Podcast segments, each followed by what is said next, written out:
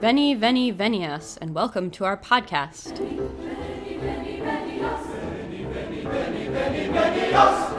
Good evening, and welcome to Ask a Medievalist. I'm Em, the Ask portion of our program, and joining me tonight, as always, is Dr. Jesse Noose, Hello. a uh, alert listener who um, may or may not be, you know, related to me, was uh, put me onto this religion, which is called Manichaeism, and it's it's really interesting. I had never heard of it before, but uh, apparently at one point it was the main rival to Christianity before the rise of Islam. Like it was very popular, spread through a lot of the world, and then vanished pretty much. So it came and went. And so tonight, I think we're going to talk about it so we can try to get our heads around what actually happened. Uh, And also its roots in Gnosticism, Yep. which I I only know in that it turns up in a lot of different types of heresy. Yes. Yes, we should mention that this is also kind of the start of a series on heresies, Very exciting. but also it is worth remembering that um, heresy is defined, of course, by the winners, like history. So, um, you know, the fact that a lot of these things are thought of as heresies, the fact that Gnosticism comes to be known really best as a heresy, is, of course, unfair. And is, again, yes, decided by the winners. None of them set out to be heretics, basically. Right. And of course, they don't think they Right. are, obviously. the problem is that if you are the minority, you might obviously get stamped out, which is how these things happen. Um, but also, it's worth pointing out that this is a really, really interesting topic. Gnosticism specifically, but also Manichaeism, a lot of these. Um, because for most of, I'm going to say recent history, by which I really mean kind of like since the early modern period. So, you know, since the Middle Ages, at least. And even sometimes during the Middle Ages, most of what we know about a lot of these, um, you know, religions, um, and sects and cults and offshoots that are deemed not orthodox, um, most of what we know about them does tend to come from people who opposed them and thought they were heretical. Right? Um, and, but, in a lot of these cases, there have been recent discoveries, like in the 20th century, frequently, um, that unearthed a lot of new stuff um, that specifically has given us a much, much closer view, closer to the time, right? Like contemporaneous view of what was going on with these people, what they thought, what they were doing, etc. Um, so it is a kind of exciting topic in a lot of ways. Um, but yes, we should also mention, of course, Gnosticism. So this is one of our big root. um, it's kind of a philosophy. It's part. It is part of a lot of heresies, um, and also it definitely influences Manichaeism. Um, it's also worth pointing out that it's not. It can't really be defined as its own movement exactly, right? So it's definitely a philosophy. It's a belief system. It's even a group of sort of belief systems or philosophies because there are a lot of different sort of variations. Um, there are certain tenets we've come to think of as Gnosticism. Is there still a But it- Gnostic church today? Um, yeah, be- Gnosticism is still absolutely Yeah. around in a lot of ways. So, um, and that's, but that's again why, you know, it's not, unlike, you know, for example, Manichaeism that did, unfortunately, strangely disappear.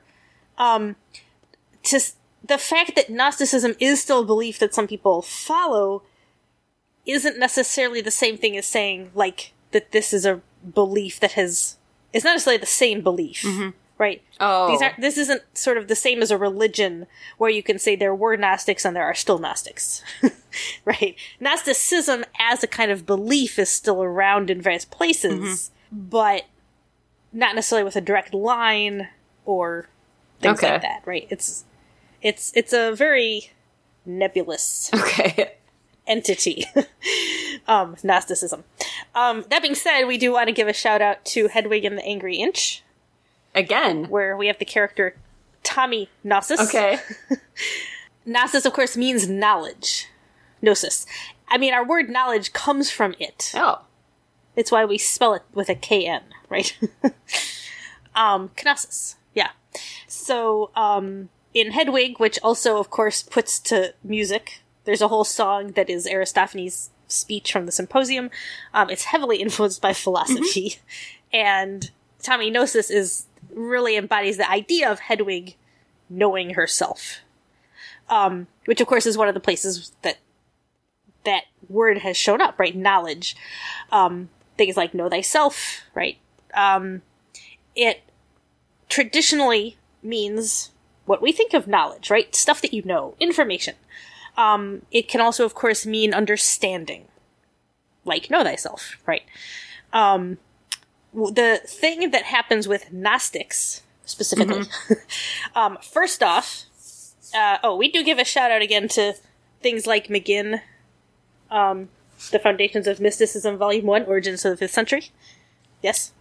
Um, there are other things as well, but anyway, that's a good one. And Gnosticism, as it comes to be thought of, basically, as this sort of nebulous belief system, um, sort of arises in the second century. This is, of course, CE, right? So this is after the birth of Christ. Um, Christianity's kind of making its way, um, doing its thing. And there are other things that are also arising, right? Judaism is sort of um, splintering. Mm-hmm. It has been splintered. I mean, there are various sort of um, factions of Judaism, of course. That's kind of where Jesus Right. comes There from. are a lot of people wandering Um, around teaching various things during that time period. Yes, right. Um, and of course, the temple exists and then is destroyed. Um, but prior to that, the temple priests, of course, were trying to keep theirs as the Orthodox version. Um, so yeah, there there are things going on. The actual origins of what we come to think of as Gnosticism are not clear. So this is really important. Um, it may have arisen within Jewish circles. It's certainly influenced by Judaism at this time it does seem that a lot of Gnostics did consider themselves Christian, but of course the differentiation between Christian and Jewish isn't the same as it is a few centuries later, right? Um, uh, originally, right, you have to be Jewish to be Christian. Christianity is a sect of Judaism, Right. So it takes a while for it to break off, right? You know, before that, you are a follower of Jesus, who of course is Jewish. So you are Jewish, but you call yourself a Christian because that's who you're following. So you're Jewish in There the sense today- that you adhere to like Jewish law, basically. Right. Yeah. Well, but it's worth pointing out, like even today, um, there are all some of the ultra orthodox sects, of course, right? They follow specific rabbis. Uh yes. Right. The we Um, we have specific we have names for them. The the Lubavitchers. Yes. Um Yeah, they're the best Yeah. known because they're the least, um, the least ultra. yeah. Who are Yeah. those ones? The Bob Um, the Bobites or something. Anyway, Yeah, there's there's a slew, but they have different Um, hats. You know, whatever. yes. Go to So- Brooklyn. But the the You interesting can get a spotter's Yeah. guide probably. Oh, yeah. Well, yeah. Don't walk through the neighborhoods wearing shorts, etc. Um, but yes, so if so, it's you know, in some ways, it's not unlike that idea, right? Um, it's just that, that of course, Christianity becomes its own thing, obviously. um, but that you know, that's where what's going on. So, Oh, bob Um, Bobovers. That's what they're called. I don't know what I just said. Okay, Yeah. never mind. um but that idea right so you have um so you have these groups right you have all this new stuff happening um there's a lot of platonic philosophy floating around uh, it should be noted that of course a lot of plato's actual writings are not going to be sticking around but his philosophy is deeply embedded in the religion of the time um so and of course we just mentioned his symposium i mean hedwig you know Right. Mitchell and Trask knew knew what was what when it came to philosophy. Anyway, um, Also recently so- mentioned by the great philosopher Little Nas X, I believe. Yes, absolutely. Also makes an appearance. Um, yeah, yeah. The oh, come on, what's the song?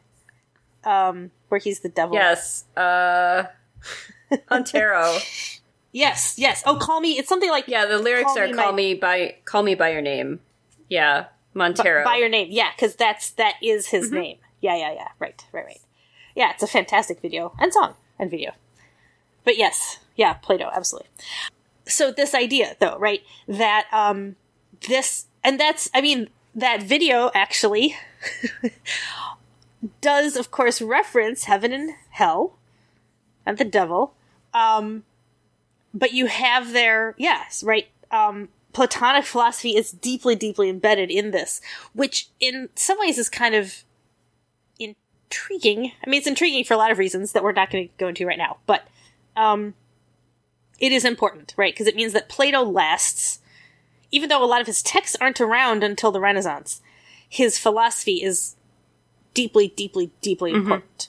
Um, in a way that Aristotle, of course, is important, and his texts, a few more of his texts are around.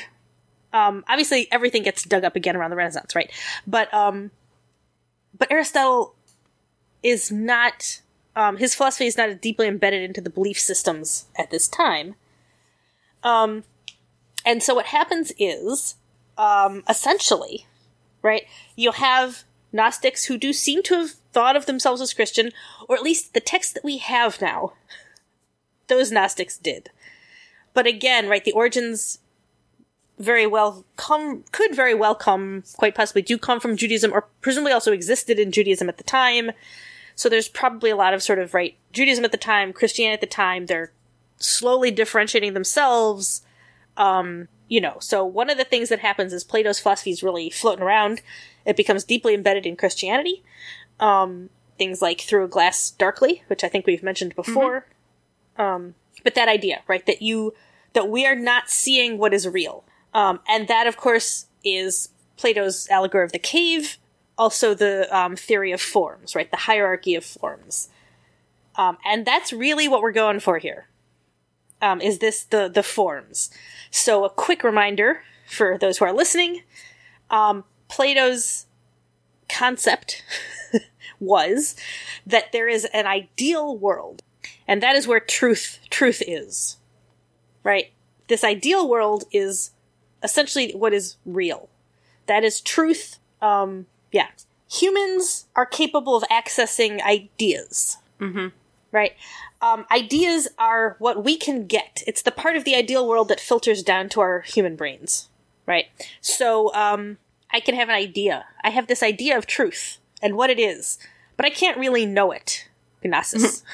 I can't really know it because ultimately I have not learned how to reach that world of the ideal. Now, of course, if you're Plato, you think a philosopher can ultimately reach that, but yeah. you know, we're going to ignore that for the moment. I mean, if um, that is the point of philosophy, kind of. That's a lot of. I mean, I feel like a lot of philosophy throughout time has been like, hey, look how much more in tr- touch with the truth I am than you are. Yes. I guess that's most most religions too. To to be honest, Yes, which is why this is. It kind of makes Yeah. sense, right? Um, but yeah, so here we are. So the ideal world filters into our human brains, and we have an idea, mm-hmm. right? Um, the thing is, we can't communicate that idea.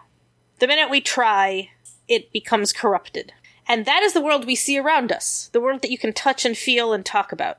This is the material world. It's the world we think of as the real, but as far as Plato is concerned, not only is it not real, it's twice removed from the real, right? So it's like already two two shades of fake right? or whatever. um, you know, so you you think that you created an extraordinary architectural masterpiece, but that that's no, that's stupid, right? The idea that you had in your head that was so much closer to the masterpiece. The thing you actually see in front of you is blah, right? Um, and then of course. Even the thing you had in your head, the idea of this incredible architectural masterpiece was nothing compared to the ideal version, you know. Um, all right. I feel like this So, is true course- of a lot of artwork that I've attempted. Right? like the idea that you have is never Ah. quite what gets executed. So I'll yes, go with but it. But of course, this is what happens. You know, this is why I teach this, of course, in theater. Um, yeah, when you get, of course, to art, Plato views art as the most removed from truth, because Right. art is just a copy of the material world, which is already mm-hmm. fake. So Right. if I'm painting So, a for tree, example, it's a copy of a copy of a form, basically. Yes. Of a, of yeah. a copy of a form. I guess like Yeah. I had like the the idea of tree that I have in my head is poorly represented already by the tree that I'm actually looking at, by any specific tree. Exactly. And then the one you paint is further removed from that. So this is why Plato thinks all art is a lie. I mean, Um, he maybe he's right. yes. Um, unfortunately, the anti, not just theatrical, I mean, the anti artistic prejudice that Plato didn't Right. start it, but he certainly helped popularize it and keep it around, um, is still with us in many ways, right? There are plenty of people who look at art and say that's a lie, right? Film is lying. These things are lying to you. Um, and of course, what artists say is that no, this is actually a way to uncover the truth. You can't, the material world is fake, and you know, the idea you have in your head is fake, but if you really work on your artistic representation, um, you will manage to uncover the truth, right? Um, yes, so it all depends. Aristotle, of course, agreed with that idea, which is why theater likes him. he wrote the Poetics, Yes. after all, to try and prove it. Um, Aristotle was the ultimate fanboy, and he disagreed with his teacher, Plato. And we're grateful because somebody had to. And to be fair, Um, this is best immortalized in uh, Raphael's in the School of Athens, which is a painting. And not just Mm-hmm. Yes. a painting, it's a painting of what Raphael thought Plato and Aristotle would have looked like, because there's no way that he would Yes. have actually known them. Aristotle would have Yes. loved it, and Plato would have yes. And of course, the funny thing is that obviously Greek art has been is incredibly influential. Um, so Plato, clearly there weren't a lot of people listening to Plato. Um, Swimming but, against the tide. but yes, but he does make his way into things like Christianity and Gnosticism. So um, it's not like he failed. He just, you know, he went somewhere else. You find your and it wasn't audience. him, obviously. You find your audience. Yes. Exactly. Yes. Yeah, clearly artists and those who loved him were, were not his audience. Um, but anyway, so that's Plato's famous theory of, of the forms. Um, yeah, he thought all that was lie. The my favorite, of course, is Magritte, the painting of Oh, the yes. pipe, and it says underneath, of course, this is not a pipe because it is a painting, right? And so he is making fun of Plato, essentially, which is fair, right? Yes. And as a surrealist, obviously, um, Magritte is very invested in the idea that art can uncover things that maybe the brain isn't aware of, right? And stuff like that. So anyway, um, yes. So there we are. That's Plato. Um, quick rundown. The allegory of the cave, of course, is where you got three prisoners chained in a cave, and there's a fire behind them. Um, and it throws shadows on the wall, right? So it's it's far behind them, and between them and the fire is this raised walkway or something. And every time people walk across it, they see the shadows, right? And um, I always just pictured it as somebody doing shadow puppets. So Yeah, like, basically. here's a bunny. Here's Right.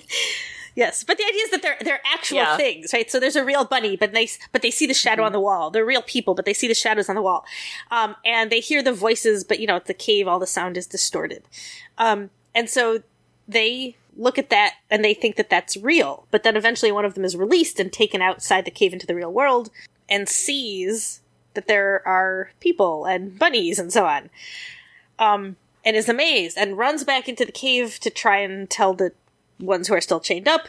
But of course, um, now he's just a shadow on the and wall. they don't believe. Right. Yeah. Yeah. So, um, and of course, to Plato, right, the philosopher is the one who has seen outside the cave and understood, right, you've gone out into the sun, which is the ideal world. You've seen that that is the real, and everyone else is chained up staring at the shadows on the wall, thinking that those shadows are real, but they're not. Yes. So, um, yeah, so this is Plato. um, and this becomes, yeah, very influential for the idea of the soul, right? Um, and God and heaven, of course, versus hell and things like this, right? Um, so we are in the material world of flesh. This is we're jumping into Christianity a bit here, but basically, right?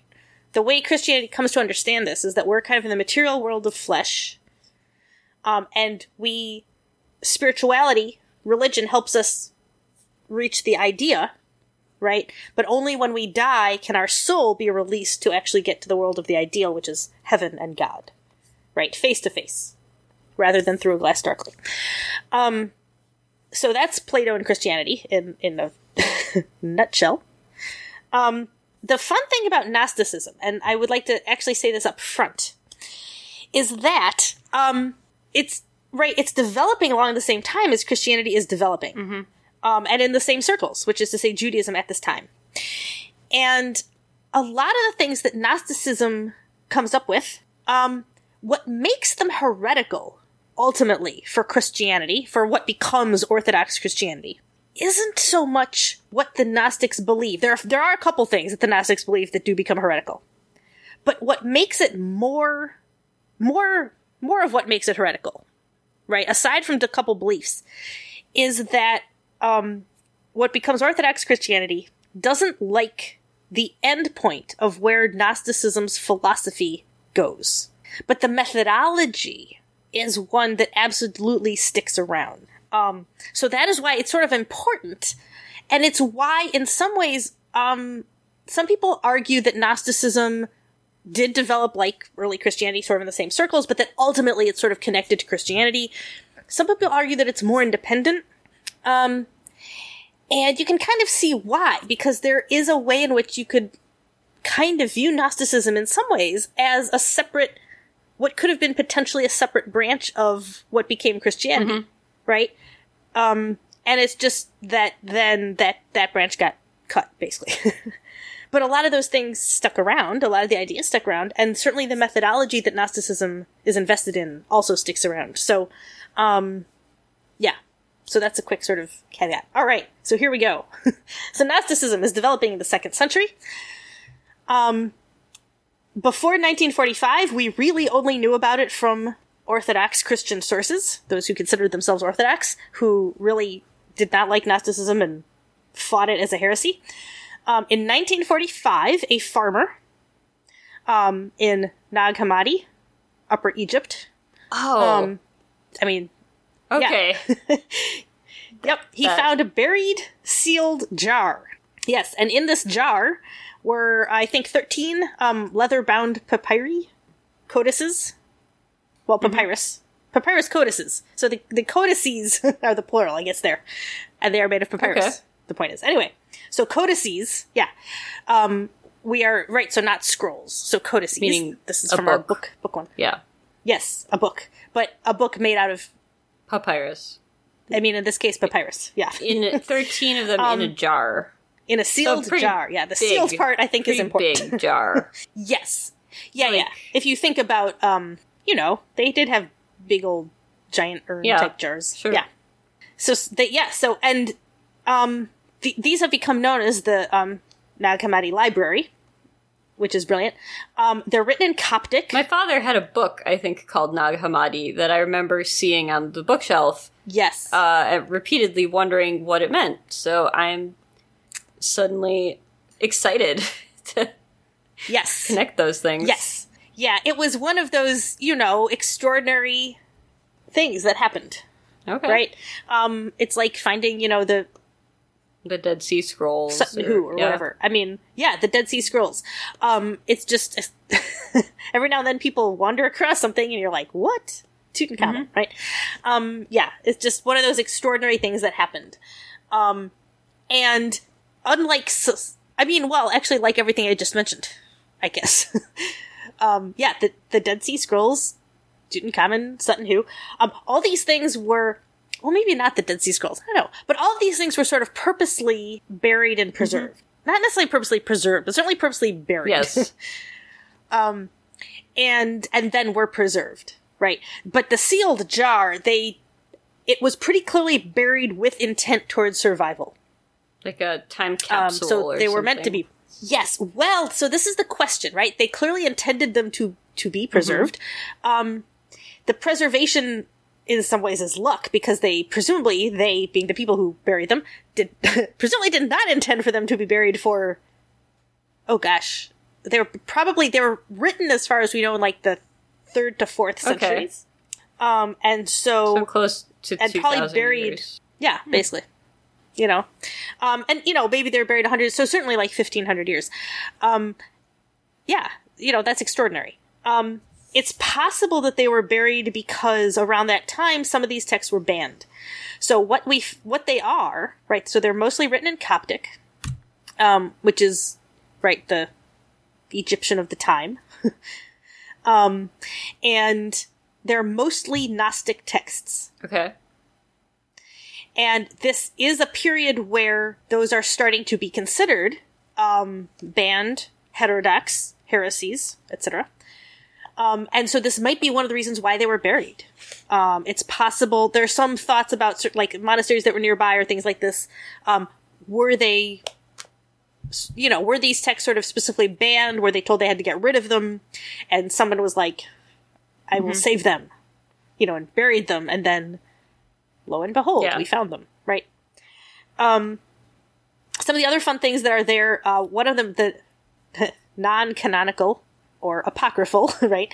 Um, Gospel of Thomas. Okay. This is Doubting is- Thomas? Thomas? Yeah. Um, and it's comprised basically just of sayings of Jesus. Oh. Yeah. Um, and so that's a good one. You know, so there there are texts there um, that were in some cases unknown, in some cases only known fragmentary. Um, and in addition to that, right, in addition to like these just really incredible f- finds and sort of completer texts and all this stuff, um, also of course the dates, right, third to fourth centuries, we have something that's really kind of contemporaneous to when a lot of these beliefs existed. Um, so that's, you know, this treasure trove of Gnostic texts by Gnostics. um, yeah.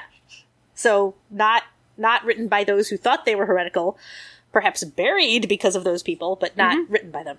Um, the Gospel of Thomas is frequently called actually the Gnostic Gospel. People have sort of argued about that. Um, is it actually Gnostic, or is it just that it's buried with these other texts? Um, anyway, Somebody thought it don't to debate was that right important enough to bury it, certainly. Yes. Yes. Definitely thought it was important, and obviously it is considered apocryphal.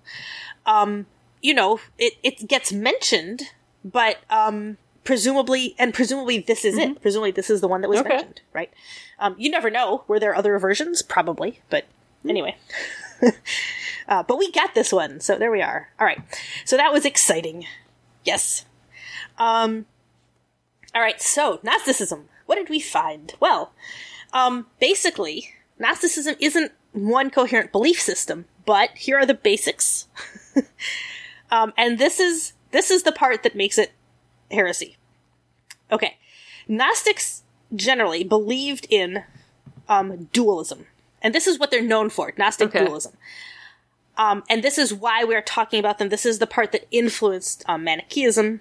Um, is the dualism? Okay, so they believed in dualism, and this is a dualism taken basically from Plato's theory of forms. Okay. So, uh, Gnostics believe essentially that the material world, here we are, right? The what we call the real world, but of course Plato thought was a big old lie. Um, Gnostics believe that the material world is basically an evil mistake. Okay. This is optimistic Um, so far. Yes. um, and so exactly what that means can, you know, dif- yeah, there are different variations, but basically, um, due to evil, um, you know, either either a mistake or maybe evil because of evil doing something it shouldn't have because it's evil. That is what brought the material world into being. Okay. So the material world is an error Oh. right? Um, it is it is wrong. It it is wrong and bad, Okay. right? Um, the so-called real world is, of course, what Plato thought of as the ideal, right? It's the spiritual world. Um, and that so that is Gnostic dualism. That there is the evil material world, um, versus the spiritual So ideal good world. maybe maybe it's the materialist in me, but where does that leave human beings? Because I can't help but notice we seem to live in the evil part of things. We do seem to do Yeah. that, yes. Um, well, this is why it's a heresy. Um, because you might notice, even before you get into the fact that this is where we live, that we have run headfirst into a big old problem uh, known as Genesis, Something um, about God where you may recall Yeah. Yes, that God created the world. Um, Gnostics definitely reject that. Okay. Um, so Orthodox, and every time I say Orthodox, right, I mean, of course, um, the versions of these religions that dominate. And therefore, like, you know, history being written by the winners, are therefore able to call themselves Okay. Orthodox. I am not referring to, like, Orthodox Judaism, I'm just re- referring to orthodoxy, right? Um, but so Judaism and Christianity, the forms of these religions that consider themselves to be the orthodox forms, um, the correct forms, I guess we could say, um, obviously believe the world to be good overall because God created it. Right. Therefore, you know, God creates that which is good. There is evil in the world, but the world itself is not inherently evil. Um, Gnostics do not think this, right? Uh, basically, dem- demonic powers created material reality as we know it. Mm-hmm. Yes, that is that is Okay. so straight up. Yeah, So this has made a lot of people unhappy and been widely regarded as a bad move, as uh, yes, Douglas Adams would say. Yes. yes, exactly. Um, and yes, one can see why, because of course this this is where we live. It also led to some weirdness, obviously, because these things always do. Um, on the one hand, asceticism, which Orthodox Christianity and Judaism as well, in many ways, um, also believe in. Frequently, asceticism that things like fasting will help you get closer to God. Um, so that's the weird thing, right? This element of the material holding us back from the spiritual, which is platonic on some level, that persists. Right? And we have on this very podcast talked about, you know, women mystics and just mystics um doing very ascetic things. Yes. Fasting to the point of, you know, almost or even death sometimes. Um as a way of sort of purging the bodies for the soul to get closer to God. Yes. Uh, check out the episode on hermits and anchorites for more on that. Yes. Yeah, exactly. Yeah. Um, so obviously these ideas persist, right? And this is why I said that where you can tell that Gnosticism, they're just doing something different with some of these ideas. Um, and some people view them as kind of the logical extreme of some of these ideas. And it's, that's not wrong necessarily. They are kind of the logical extreme, right? If you believe, if you do believe asceticism is good, um, then the idea that all of material reality is bad, like that is kind of the logical conclusion. Okay. How is Right. it not? right? And of course, the point is you're supposed to believe, like, well, your body is bad because you are sinful, but the world as a whole is not.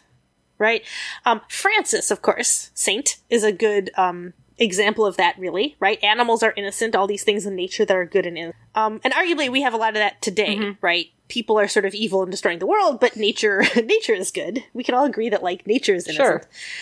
Um, so you know but yeah the gnostics do have the kind of point here so on the one hand asceticism was a thing that they some some of them again not all ever but some of them believed in because the material world is terrible um but this also led them actually some some gnostics went the opposite route which is to say that because the material world is just an evil lie basically um you can be as kind of libertine as you want because it's all just an evil lie anyway Oh. so, what's the So point? they're like the guy in the Matrix who figures out that he's in the Matrix and just like does whatever, you know, like steals and e- Yeah, it's eats just like- steak every night and Yep. you know slaps Yeah. people on the subway. what's the point? You're all just computer programs Yeah. over. Yeah, Okay, exactly. yes. I don't know what people. What do people Yeah. do when they are being evil? Yeah, they slap people on the subway. No, that's actually a great. The comparison to the Matrix is actually a perfect example. Um, this that that is exactly this kind of dualism, and of course, again, right? Um, Keanu Reeves is released. I mean, he is a Jesus figure, of course, but um, we could definitely. you know, in a kind of Gnostic Yeah. way, right? You come back, there's the red pill or the blue pill, right? You and you come back and you release people and you free people and yeah. Um yes, absolutely. Yeah. Um so yeah, you can be a libertine because whatever, or you can choose to you know, walk the righteous path, but, um, yeah, so Gnostics had this sort of interesting sense here. um, and the idea is, though, either way, that the soul does want to get back to the ideal, but only knowledge will get you there. Okay. So that's why they kind of don't care about actions, right? Um, you can deal with the evil of the material world however you want, but your actions aren't going to do it. Only knowledge. This is why, of course, they're called Gnostics. Only knowledge will get you there. The thing is that by knowledge, what they really mean is essentially divine revelation. So, not in the sense that there's going to be some sort of posthumous pop quiz, but in the sense that there's some revelation from God that you need to have in order to make it to the spiritual realm. Yes. Yeah. Um, because someone might lead you out of the cave, right? To use the allegory of the cave one. Um, someone might lead you out, but, um, you know, if you're not lucky enough to be let out, how are you possibly gonna free Right. yourself, right? There's no way, except from, for the Gnostics' point of view, there's no way, you know, um, from some people's point of view, of course, you might be able to extrapolate um, by clues and science and things that the shadows on the wall are coming from something else, right? But for the Gnostics, um, and of course, the point of Plato's actual allegory in the first place is that aside from divine revelation or a philosopher, right, someone to lead you outside the cave, there's no way to escape.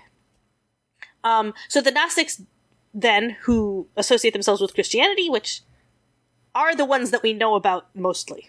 So, um, they do seem to consider themselves Christian. Again, this is mostly based on this set of texts. So, um, but anyway, so for them, for example, Jesus would of course be this figure, right? Leading you out of the cave. Okay. So that there is this kind of, um, you know, Jesus brought this kind of divine revelation. But the idea is that aside, you know, that's what you need. You need revelation, you need a vision. Um, so mysticism, this is why it's in McGinn's Origins of, or Foundations of Mysticism, Origins to the 5th Century, um, because these are kind of the origins, right? Um, this idea that you, that that, but for the Gnostics, it's required. Okay. Like, that's how you reach God. That's how you know. That's how you have knowledge. Um, obviously, for traditional slash Orthodox Christianity, um, vision and revelation is not required for each individual to reach God. Right. Um, but yeah, but that's what they mean by knowledge. Um, that also poses some problems because, of course, um, Orthodox Christianity will definitely want to keep mysticism.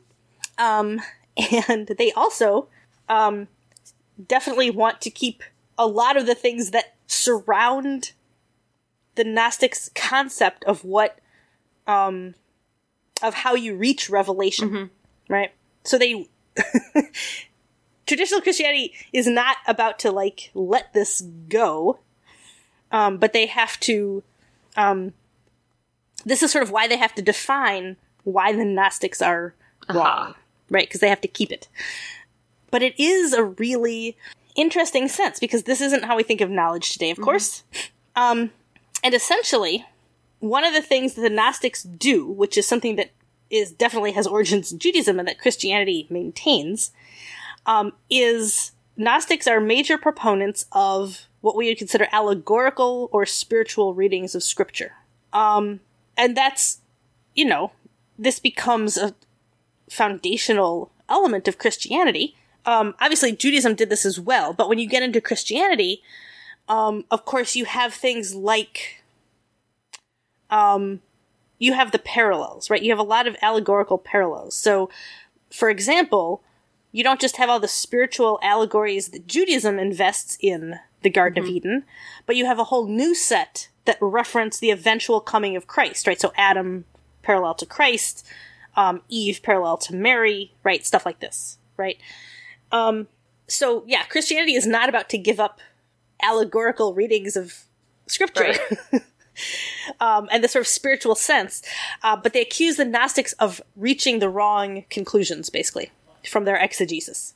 Um, and that is sort of you can tell why, because of course, when Gnostics read Genesis, they start by not believing that God actually created the world, right? so they are operating kind of on a level that is a little beyond. Now, um, you know, it's hmm. There's some there are a lot of comparisons one could Mm-hmm. make, right? Which is to say that people are really primed. This is an idea behind game theory. That people are primed to see things, to see clues where they don't exist. Basically. Right. There was a whole book where Right. somebody We s- took all of the the Bible code, wasn't it called? I was in like seventh grade when Uh-huh. it came out, and somebody took all of the letters in the I think in the Torah and put them and was like, you know, s- playing crosswords with it and being like, here's a word, here's a word, and this has some deeper meaning. Um, which also like sometimes people read the Torah in weird ways as part of Jewish mysticism. Um, but this was Absolutely, I yes. believe drawing some sort of more modern political message and uh, Yeah. you know, not taking into account that Hebrew is like a trilateral root language, so that if you Right. pick any three word like letters, you will maybe find the root of a word. Probably make a word. Yeah. Yes. yeah. Yeah, exactly. Um, so, but Gnostics, I mean, um, not all, again, but there is an element of Gnosticism that really deeply feeds into this idea. Um, or, you know, purposely use, uses it, essentially, right? That there are codes where, you, yeah. Um, and again, yes, absolutely. Orthodox Christianity will definitely maintain a lot of those things. Ju- Orthodox Judaism did and does. Um, so it, it really comes down to just the idea that Gnostics are finding interpretations that are wrong as far as Orthodox Christianity is concerned. Right? Um, but there is something interesting about it because obviously Gnosis, we are supposed to think of knowledge um, in some ways as slightly more fact bound, right? Um, or even if you think of it as more truth and philosophy, um, that there is what the traditional orthodox forms of these religions would consider. Of course, the foundational problem with Gnosticism is starting from the idea that the material world is itself evil and a lie. Right? So at that point, anything you're interpreting after that is really going to take you off into unknown places. right? Some of the bizarre fair. unknown places. So did the Um, Orthodox type of crackdown come almost right away, or was there like a period where Gnosticism sort of flourished, or Yeah, well, it takes a while. Um, yeah, so Gnosticism absolutely, fl- and the dualism continues to be really seductive. Um, and you can see why, right? So there's this idea that God contains all of the ideal within him, right? So heaven and God and the ideal world, that is reality and that is all contained within God. And you can see how later mysticism brings up this idea. Um, it's just that then the material evil world is entirely separate, right? Um, and so this even leads, this is another heretical belief that some Gnostics had, um, which is that Jesus, um, it's known kind of as a docetic belief that just, that's just a word that's, um, but meaning that Jesus didn't have an actual material body. Right? Because as, as a divine being from the ideal, obviously Jesus didn't have a material body. okay, That's evil. You can't mix those things. makes it more difficult to do that whole dying bit that he was known for. Yes. Yes. And that's the other big heresy. Okay. Right. Um, so the one heresy is the dualism to begin with, the idea that God and the ideal heaven, etc., are entirely separate from the world that we can touch. so that dualism is the big heresy. But it then gives rise to other things that perpetuate themselves, actually, and one of them is this idea that Jesus maybe didn't have an actual material body or didn't feel pain. A lot of those things, some of those stick around, and those are definitely considered heretical because, the, yes, the whole point is the suffering. That's why it's called the passion. It means suffering. Right. yes, that is the point. Died for our sins, and that that is the point. It's hard to get more of a point than that. Yeah. that is the point of Christianity. Yes. Um, and so as Christianity decides that that is the 100% main point, Gnosticism becomes definitely a no, no, no, no. Um, but it does take a little bit. So it, it rises, it, it's around for a few Yeah. hundred years. Um, it, and obviously the ideas stick around, but it rises in the second century. Um, and it Gnosticism as its own separate thing is pretty well stomped out, kind of by the fourth, fifth. Well, by the Okay. fifth. But would so say, when our when our um, guy yeah. uh, Mani is born, this is still going pretty strong in like the the two hundreds. Yes. Yes. Absolutely. Yeah.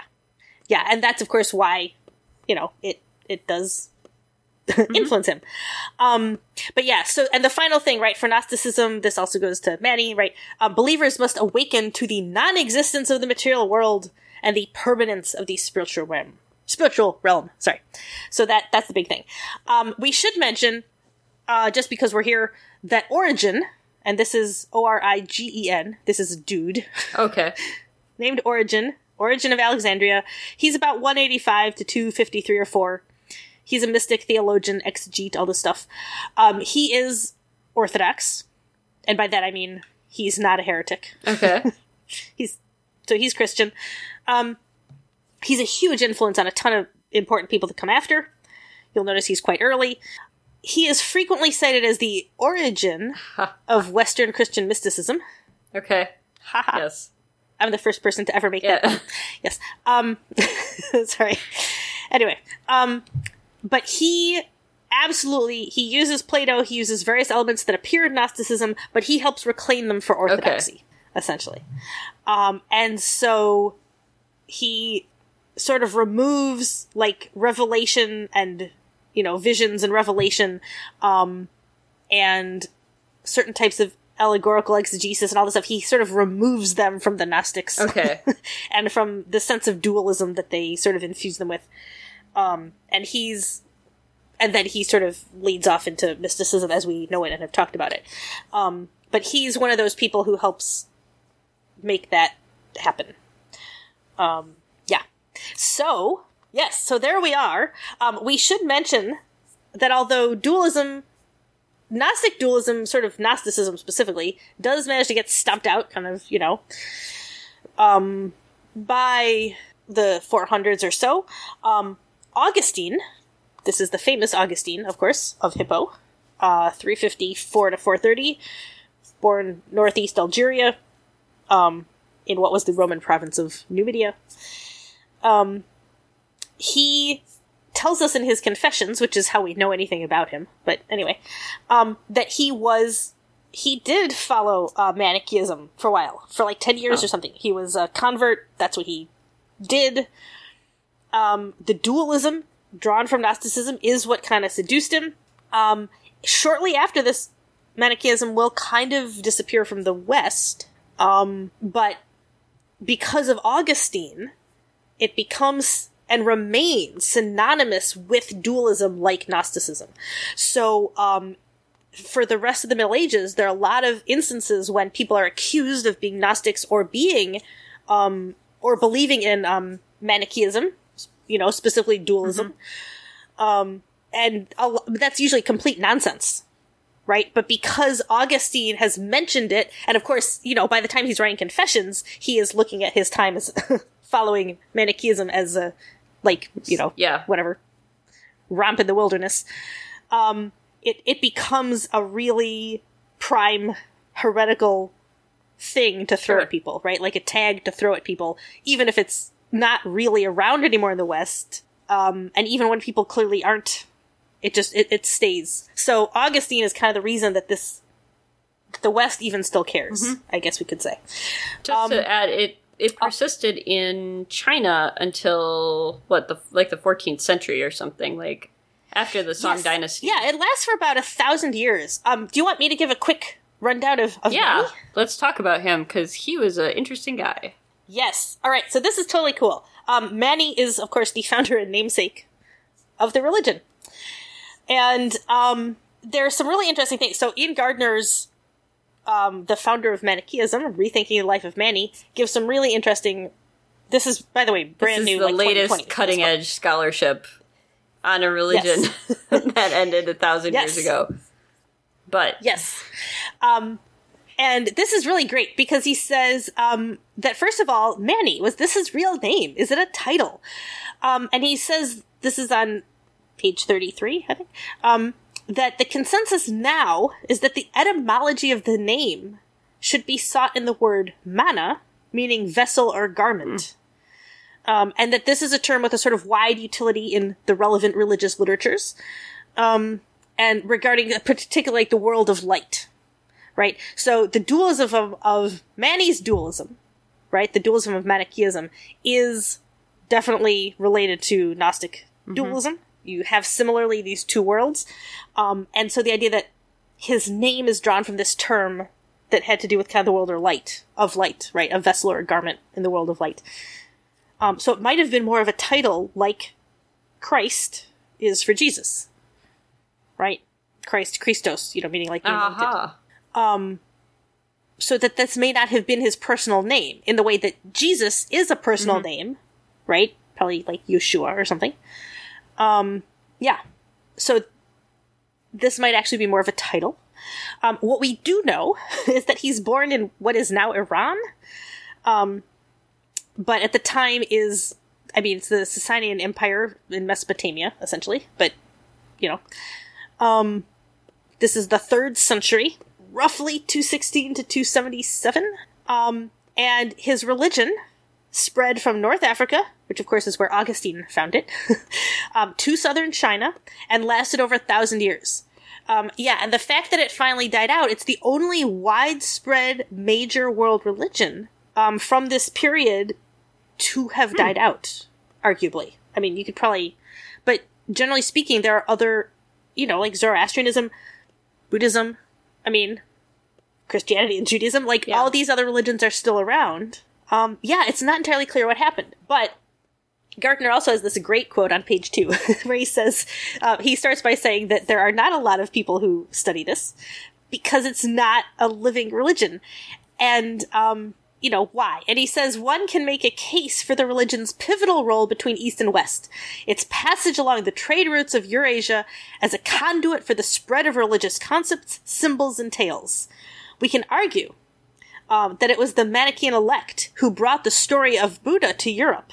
Perhaps it was they who first took the worship of Jesus to China. It may be that Manichaeism is the vital link that, in its emphasis upon the apostle and the book and the heavenly messenger, leads from Judaism and Christianity to Islam. So, um, that's a fantastic Yeah. quote. I love it. And it's a really terrific reminder that this is a religion, this is where you started, right? That was everywhere. It traveled and it took things from everywhere. Um, and apparently this was really, this is again from Gardner, this was something that Mani himself really stressed. Um, that this revelation should be known in all languages, among all cultures and all peoples.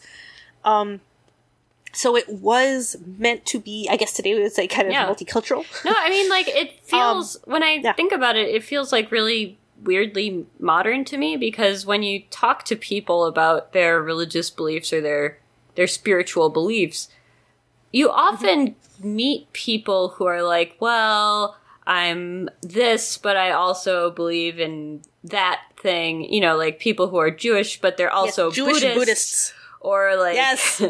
U- Unitarianism, just sort of generally, or you know, um, Yes. yeah. So I Mm-hmm. think that people, and you think of it as a modern thing because all of these texts are very accessible, and you know, travel is a lot Yeah. easier than it was. But it's uh, it's interesting to think that it's really not, you know, a modern idea that you could become enamored with somebody else's uh, traditions and think, well, I think there might be some Mm-hmm. truth there. Yes. Yeah, no, absolutely. Um and it is it is a really important thing, right? Because this is sort of Gardner's point that people don't study it in some ways because it was everywhere, but also not it didn't ultimately become dominant anywhere. Right? It ultimately disappears. Um and so he points out that um you know, a lot, Mani himself was actually aware of this and wrote a lot of stuff. We know this. But most of his own texts were lost. This is another quote from Gardner on page 13. Um, although Manichaeism originated in Mesopotamia, um, and the Sasanian Empire was both its birthplace and the church's seat of authority for centuries, the majority of what has been learned about the religion belongs either to ex- to the expansion to the west or the east, right?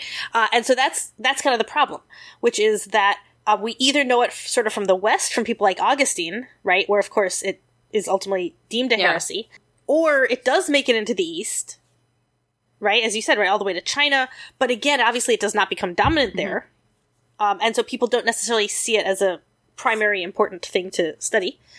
Um, and so it's become, and so he says it become it's become really easy to treat sort of the Coptic Psalms, right, with their sort of Christian emphasis, um, as isolated from the Chinese hymns that have a Buddhist framework.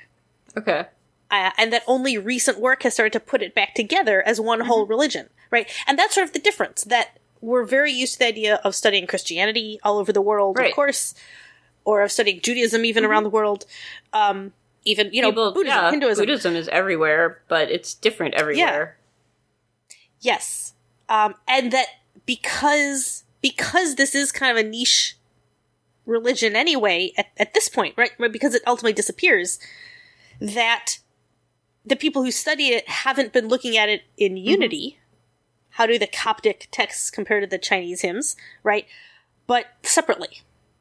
Right? How is Coptic how are the Coptic texts what do they have to tell us about Christianity, right? Versus what do they have us to tell us about Manichaeism, Right. essentially? Yeah. So, um, so that sort of issue, but that their their recent work is trying to break down those walls. Um, there has been a recent recovery of texts in both Greek and a variety of Middle Iranian languages. So that is important. Mani himself, we just know that he was brought up in an Aramaic speaking community that was broadly Judeo Christian.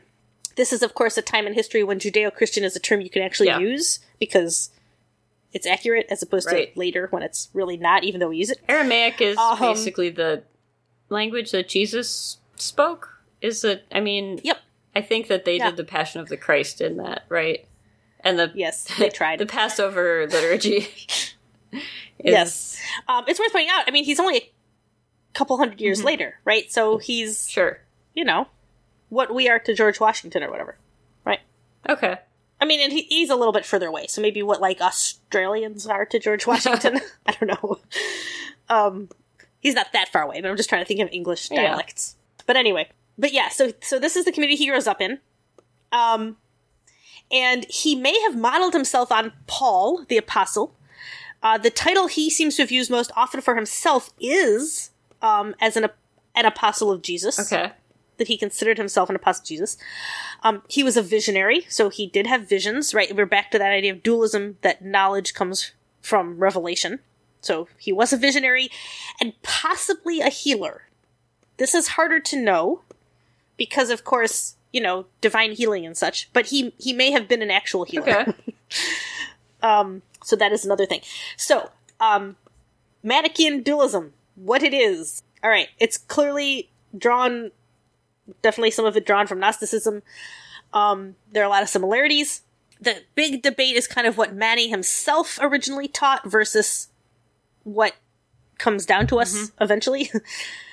but it seems that what um, this dualism requires is all right. First of all, that you as the believer, you have to distinguish between light and dark. They have always been separate since the beginning. These two realms, right? The realms of light and the realm of dark have always been separate. Each has its own ruler. So God rules the light, obviously, right? And then, you know, dark. There's a force of darkness that rules the darkness. Um. So basically, um, Father, the Father is the God of truth. So we are with God the Father here, right? So that's Christianity, of course. Um, has existed, you know, ever since the beginning, or possibly has no beginning or end, except also that, like, there is the beginning where the forces got split. But anyway, the eternal God lives forever in the realm of light. This is, right, his kingdom. However, there also exists without any beginning or end. Well, without any beginning. Maybe there'll be an end. Um, an incalculable evil realm with its own ruler Okay. Okay. Um, and it is, you know, separate. Okay. So the realm of darkness is entirely unlike the light in every way. They are, of course, basically opposites, right? Um, and God exists sort of, you know, around everything that is good and is also sort of all knowing about history and creation and so on. Um, everything is under the divine plan, and ultimately good will defeat evil. so that that is important also. definitely elements, more elements kind of from Christianity in there. Um, and uh, in addition to all of this, um, Jesus is also a very important figure and savior in this divine structure. Okay. Basically, um, it seems that on the one hand, we are supposed to think of the good as sort of eternal and etc., and evil as almost eternal, but will have an end eventually when good will triumph over it.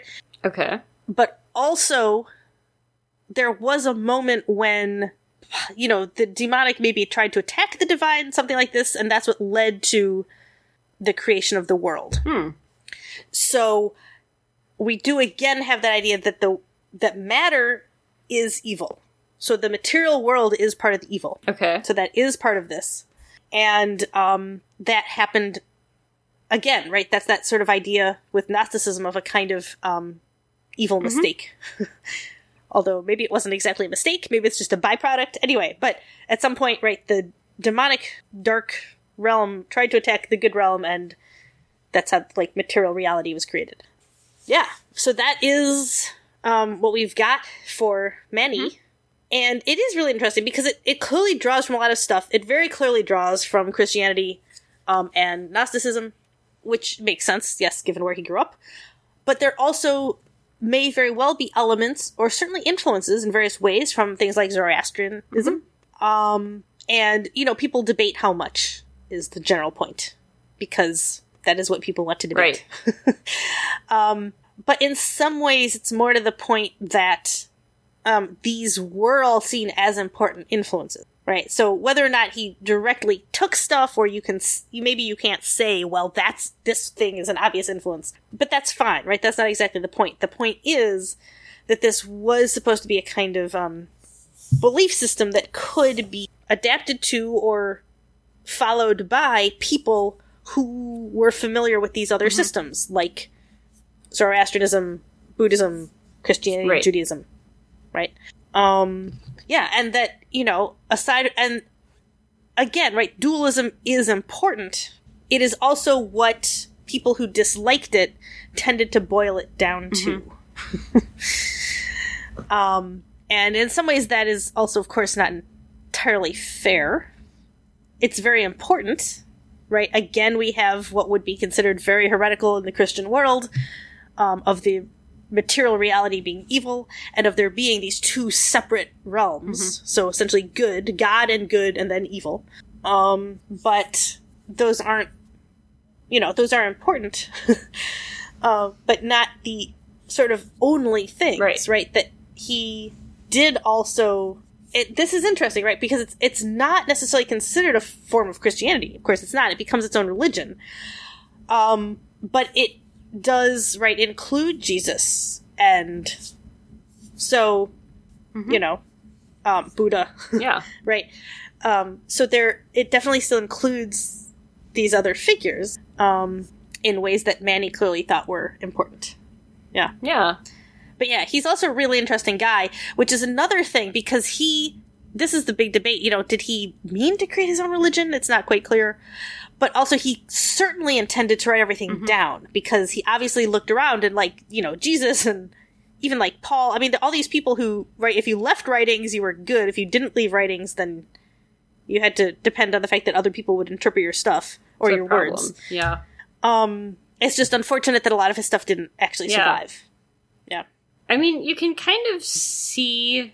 I don't know. I keep thinking about this that, you know, Buddhism wouldn't really say that the material world is inherently evil, but you would say that it is Right. the like the root of suffering, right? That like things Mm-hmm. people desire things, and that's where suffering arises from. And so, in the same way that asceticism comes to the world is evil, you can kind of see how you would get there from that thought and how you might graft that into this other situation. Mm-hmm. I don't know. It's that's very interesting. Yeah.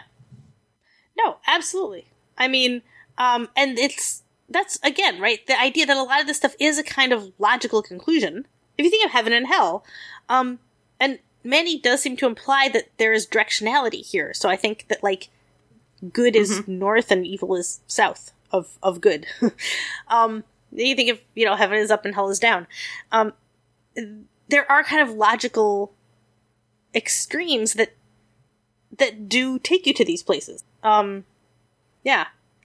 So yeah, and, and the the interesting thing is that like why does it disappear? And in some ways, I think maybe the sort of kind of obvious answer on some level is that um the problem is I mean, yes, for a while it is thought of as like the main competitor to Christianity, but of course then Islam, Right. right? And that in some ways, I think basically, um, Islam was just very was just more successful ultimately, right?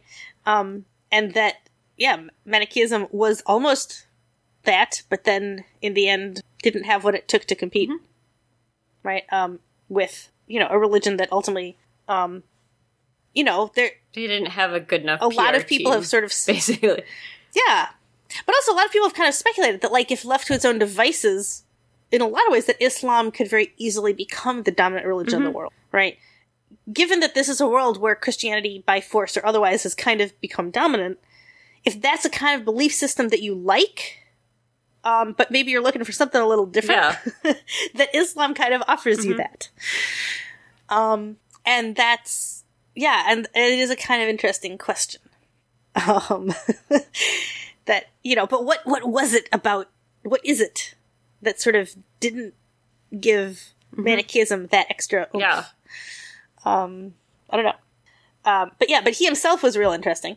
Um, and it is worth pointing out that he um, does die uh, probably in prison. Um, but he he is viewed as having been a martyr. Um, it's not clear that he was actually murder Mani. Um, but definitely, right, he is then kind of parallel to Jesus. Okay. Um, so yes, so his followers definitely definitely help out there. So is he seen as divine himself, or more as like a um a As a prophet. Mhm. Yeah. Um, but also again in the sense that, um, you know, outside of Christianity, Jesus is also frequently seen as a prophet. Um, you know. Right. Islam. Islam sees Right. him, and I mean, apparently Yeah. Manichaeism also sees him as a prophet. Yes, absolutely. So, um, yeah, so he's sort of seen as the, you know, in line with, um, Jesus and Buddha. Um, It feels Yeah. like it was an era of prophets. A Time when there's was. a lot There's of a lot going on, yeah. obviously. Um, and there's also, I mean, yeah, if you think about it, all the stuff that's happening, right? I mean, this is a time of tremendous kind of philosophical change, world Mm-hmm. change. Um, yeah. Rome fell in the 400s, right? So this is right before then. The religions Mm-hmm. yeah, would have been. but you think of it like Rome is coming Yeah. through the Middle East, right? Alexander has been through. Rome is coming through. Um, so there is this huge change, right? The world is really uniting. People are traveling. yeah, right? Um, and that's why you know Manichaeism, the fact that it spreads this far, um, it's one of the first religions that's really had that opportunity because like the Romans are marching Mm-hmm. Right. and they're building roads and um, yeah. Yeah. there's this sort of incredible um sense of what's going on and people discovering things and moving around um and that's what happens right when when all these beliefs and ideas and tales start to collide right yeah. That I mean, like um I was gonna say, Jews Jews uh, moved around a lot in that you know the various exiles and things, but they didn't really Mm-hmm. try to convert people, or it wasn't the sort of religion that people really converted to. So, um, Right.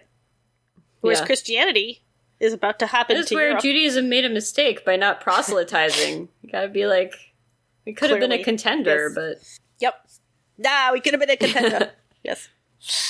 But yes, um, yeah, exactly, right? And Christianity's about to go.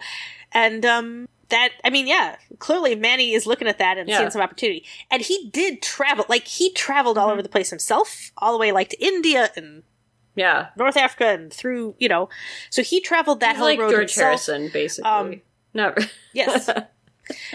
this is some other stuff actually Gardner's some really like he so he traveled a ton and one of the interesting things actually is sort of like how much were you really expected to travel it's kind of like work work work um you travel travel travel um but also that he was apparently kind of unique. Like the way he, you know, he wanted to stand out in a crowd. So like the way he dressed and stuff like this.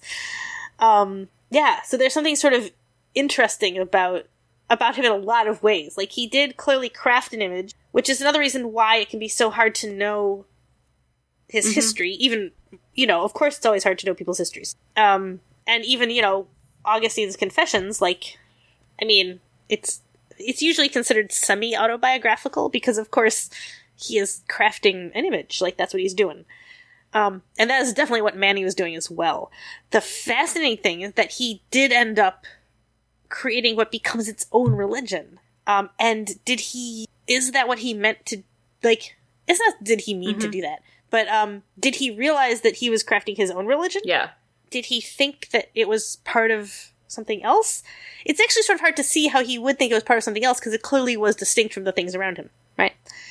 Um, but of course, dualism was around. Yeah. So did he? Did he think this was kind of like a Gnostic Christianity? Yeah. Hmm. Um, it's Yeah. not unclear.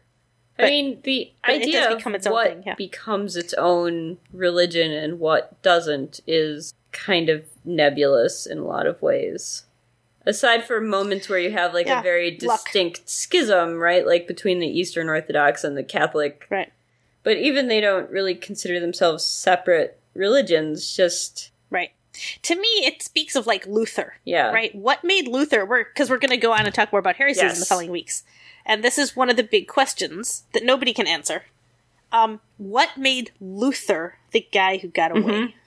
Why didn't he get Right. burned at the stake, basically?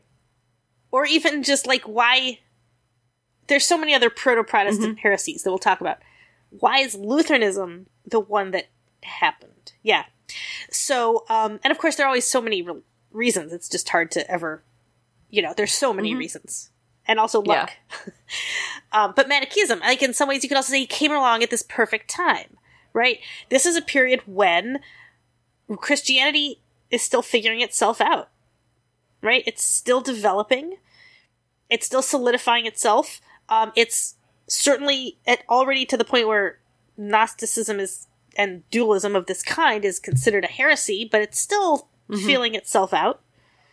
It's still defining itself fr away from Right. Judaism, which is really its big contest. Which is one of the reasons why Gnosticism takes so long to get really stamped out, because of course, really, it's Christianity is busy dividing itself from Judaism.